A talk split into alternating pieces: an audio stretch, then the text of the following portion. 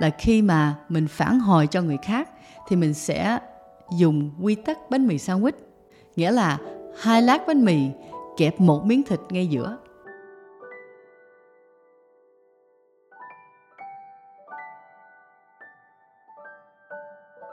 Hello, xin chào các bạn. Chào mừng bạn đến với podcast Trạm Cuối Ngày cùng Thái Văn Linh. Podcast là nơi bạn có thể học hỏi những mẹo thực tế mà Linh đúc kết trong hơn 23 năm làm việc để áp dụng vào cuộc sống và công việc của mình.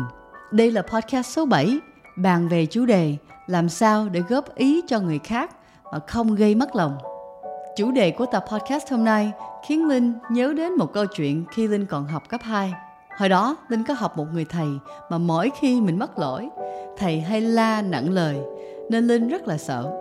Nhưng thầy có nói một câu khiến Linh nhớ mãi, đó là chỉ những người muốn tốt cho mình, coi mình là bạn bè thân thiết mới có thể chỉ ra và nói cho mình những điểm chưa tốt để cải thiện. Thời điểm đó, Linh cũng chưa thật sự hiểu hết ý nghĩa của câu nói này. Với suy nghĩ của một đứa học trò, Linh chỉ nghĩ là thầy nói vậy để có cớ la mắng mình mà thôi. Tuy nhiên, bây giờ sau khi kết nối với nhiều mối quan hệ trong công việc và cuộc sống, Linh thấy điều thầy nói rất đúng. Vì ai trong chúng ta cũng rất vui lòng khi nghe những lời khen hay những điều tốt đẹp về mình. Nhưng không phải ai cũng sẵn sàng để đón nhận những góp ý về điều chưa tốt một cách cởi mở. Tùy thuộc vào mức độ thân thiết của mối quan hệ, nhiều trường hợp bạn có thể sẽ bị giận hờn hay trách móc vì những lời góp ý của mình chúng ta đều có rất nhiều việc cần phải làm trong một ngày. Rồi những vấn đề trong công việc, gia đình hay của chính bản thân cũng đã lấp đầy quỹ thời gian và mối bận tâm của chúng ta.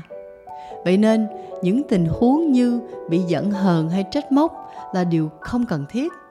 Đó cũng là lý do tại sao những lời góp ý thẳng thắn với mục đích muốn chúng ta tốt hơn sẽ chỉ đến từ những người mà thật sự muốn mình được cải thiện đó có thể là những người thân thiết như gia đình, bạn bè, thầy cô hoặc đồng nghiệp. Và cũng có thể là người mình mới gặp. Đây là lý do vì sao chúng ta nên cởi mở với những góp ý mà mình nhận được.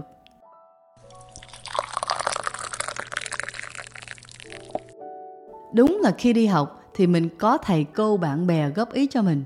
Thì tới lúc đi làm cũng có nhiều tình huống cần góp ý cho đồng nghiệp hoặc thậm chí là cấp trên như câu hỏi của bạn Bảo Trân gửi đến cho Linh Chị ơi, làm sao để mình có thể góp ý cho một người bạn hay đồng nghiệp của mình mà không làm mất lòng họ? Hôm nay chúng ta sẽ cùng nhau giải đáp vấn đề này nhé. Linh nghĩ đây không phải là vấn đề của riêng bạn Bảo Trân mà phần lớn mọi người đều từng gặp phải kể cả Linh. Với kinh nghiệm trong hơn 20 năm làm việc ở cả công ty lớn và công ty khởi nghiệp, Linh đã đúc kết được ba mẹo nhỏ để đưa ra những lời góp ý hiệu quả, hạn chế gây mất lòng người khác. Bây giờ Linh sẽ chia sẻ cùng các bạn nha.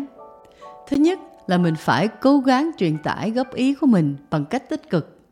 Một trong những cách để mình tích cực mà các bạn có thể đã nghe trong công việc là khi mà mình phản hồi cho người khác thì mình sẽ dùng quy tắc bánh mì sandwich nghĩa là hai lát bánh mì kẹp một miếng thịt ngay giữa hai lát bánh mì là những điểm tốt. Với lát bánh mì ở trên thì mình sẽ chia sẻ những gì tốt về họ. Rồi sau đó, với phần thịt ở giữa, mình sẽ chia sẻ điều mà họ cần phải cải thiện.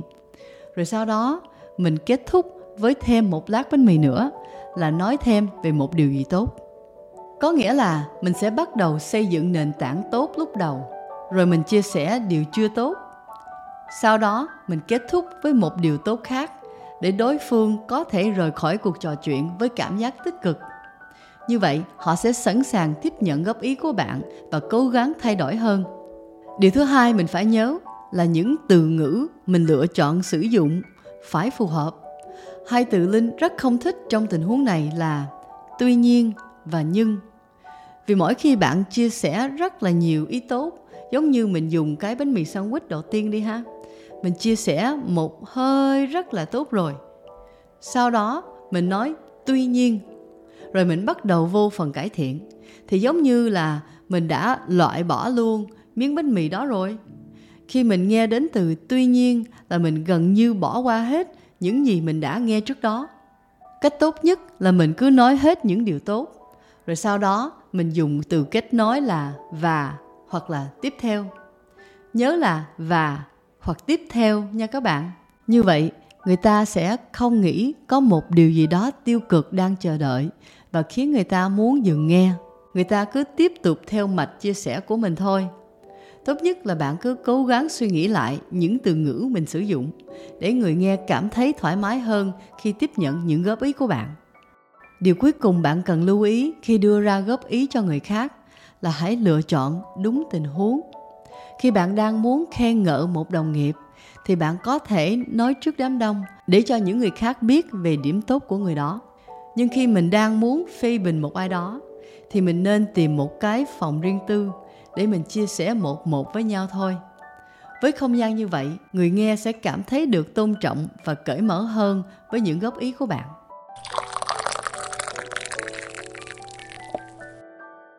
Ok, đó là một vài mẹo nhỏ bạn có thể áp dụng khi muốn đưa ra góp ý cho người khác, tránh gây khó xử hay là mất lòng đối phương.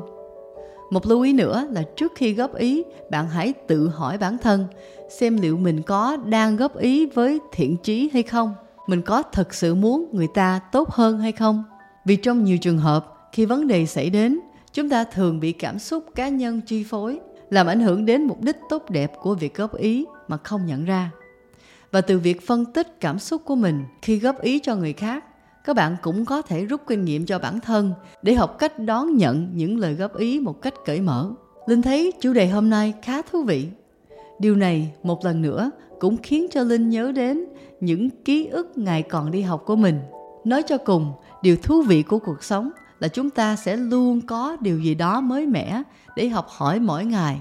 Và đến một ngày nào đó, như hôm nay chẳng hạn trong một khoảnh khắc nhìn lại, bạn sẽ thấy mình đã đi qua một đoạn đường rất dài. Nói đến đây, tự nhiên linh cảm thấy rất hào hứng, tràn đầy năng lượng và mong đến ngày mai để tiếp tục hành trình của mình. Các bạn có cảm thấy như vậy không? Chúc các bạn ngủ ngon và học hỏi thêm được những điều bổ ích trong ngày mai nhé.